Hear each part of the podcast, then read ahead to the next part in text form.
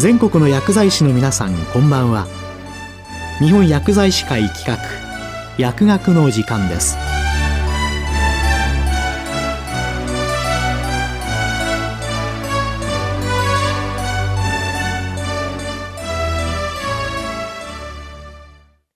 今日は多職種連携によるポリファーマシー対策について栃木医療センター内科副部長矢吹拓さんにお話しいただきます。この放送はマイクロソフト Teams を使用して収録しています。えー、皆様、こんばんは、えー、宇都宮市にあります国立病院機構栃木医療センターの内科医長の矢吹拓と申します。本日は多職種連携によるポリファーマシー対策というテーマで、え、皆様の前でお話しできる機会をいただき、誠に感謝申し上げます。ポリファーマシーは高齢化時代を迎えた現代において、全世界的な問題となっているのは、皆様もご承知おきの通りです。ポリファーマシーが様々な薬物相互作用や薬物有害事象、また医療費増大や服薬アドヒアランスの低下を引き起こすことは広く知られており、ポリファーマシーそのものが良くないのか、もしくはポリファーマシー状態になってしまう方の特性なのかわかりませんが、何かしらの対策が必要とされています。日本でも高齢者を中心に薬を多く飲んでいる方に注目が集まるようになり、ポリファーマシーに対しての様々な取り組みが行われるようになりました。テレビなどでも注目されているのは皆さんもご存知かもしれません。例えば日本老年医学会は2015年に高齢者の安全な薬物療法ガイドラインを改定し、リスクの高い薬剤に言及していますし、厚生労働省も2018年に発表した高齢者の医薬品適正使用の指針の中でポリファーマシーを取り扱っています。本日は多職種連携をテーマに、えー、以下の3点についてお話しさせていただきたいと思います。1点目は、ポリファーマシーに対する多職種連携介入にはどのようなものがあり、その効果はどの程度あるかという点です。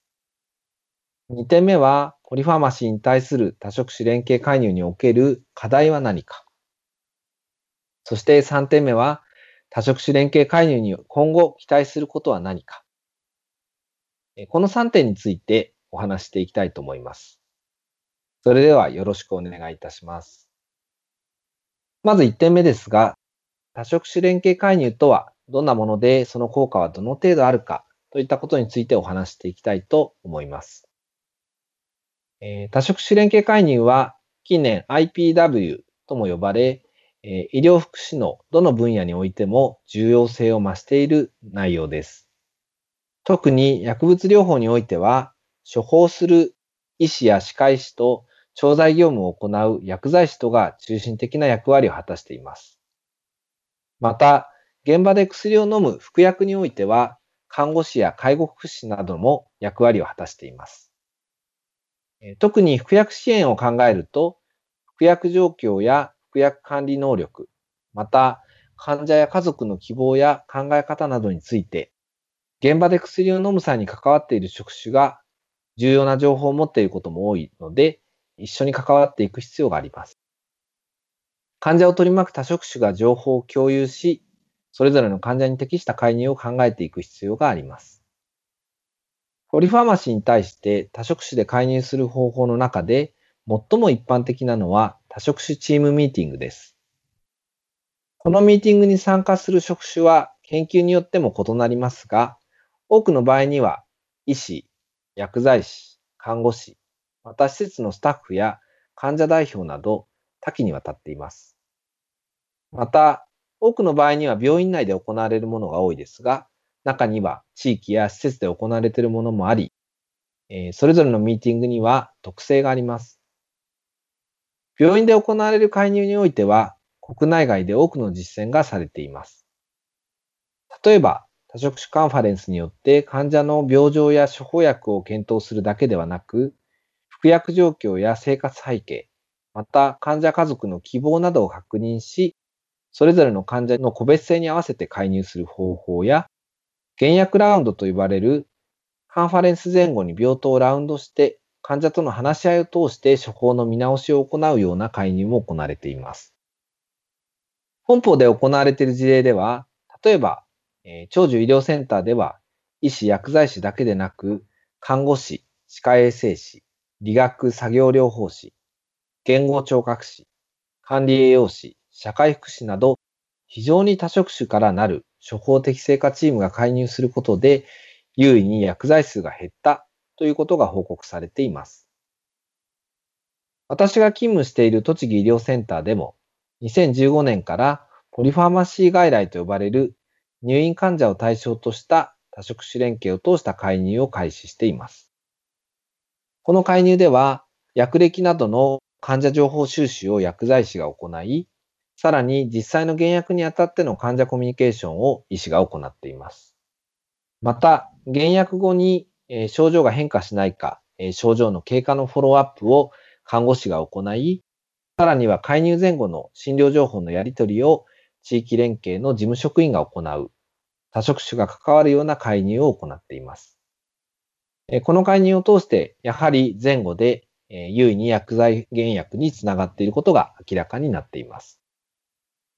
こういった多職種連携介入は、睡眠薬や抗不安薬などの不適切薬剤の減薬や処方薬全体の減薬につながると報告がある一方で、これらの介入がその後の死亡や再入院などの患者の臨床アウトカムの改善には十分つながっていないということも報告されています。私たちの介入においても、薬剤数や潜在的不適切処方の減薬にはつながりましたが、患者アウトカムへの効果は十分示されておらず、今後の課題と考えています。2番目に、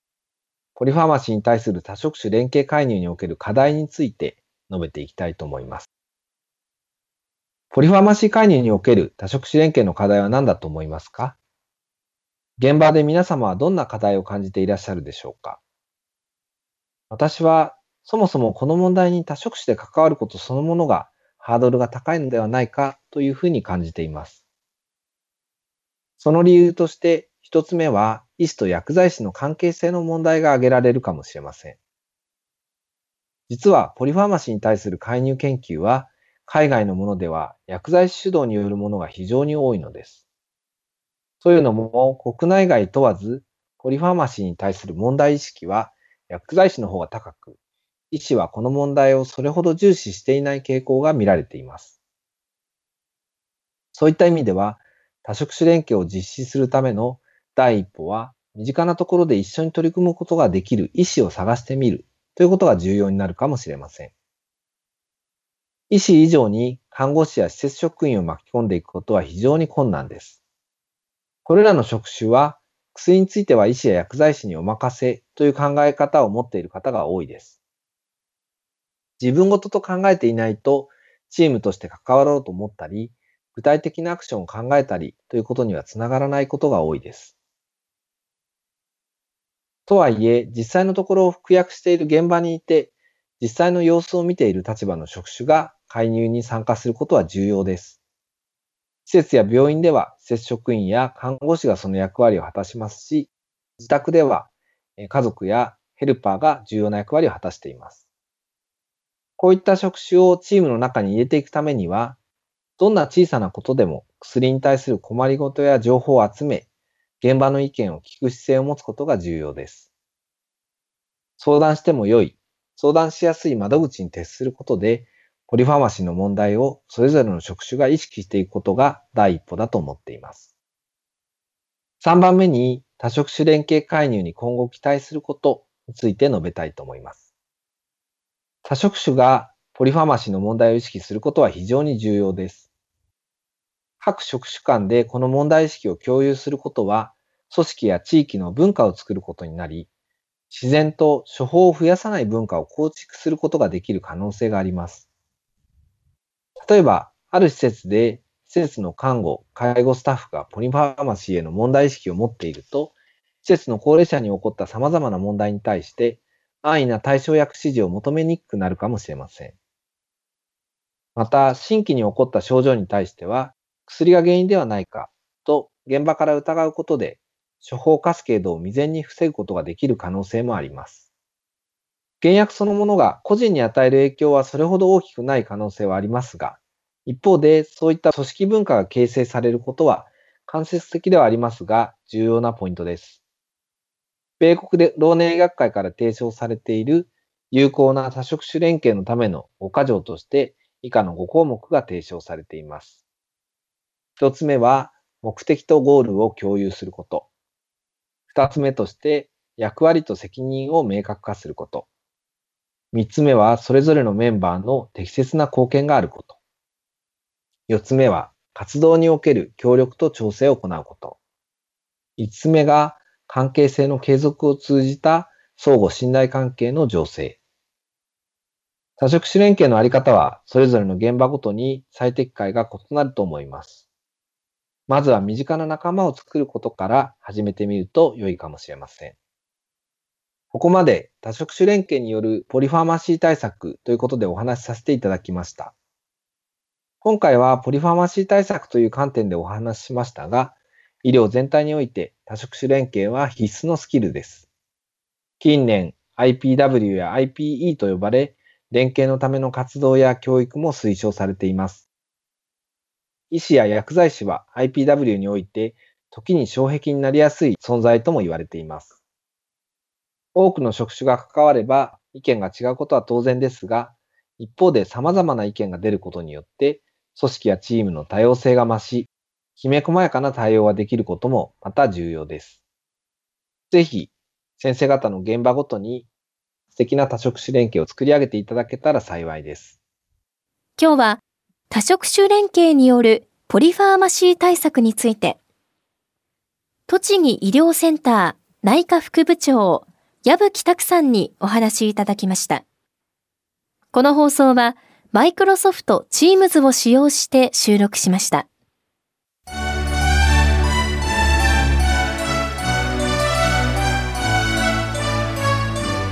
本薬剤師会企画。薬学の時間を終わります。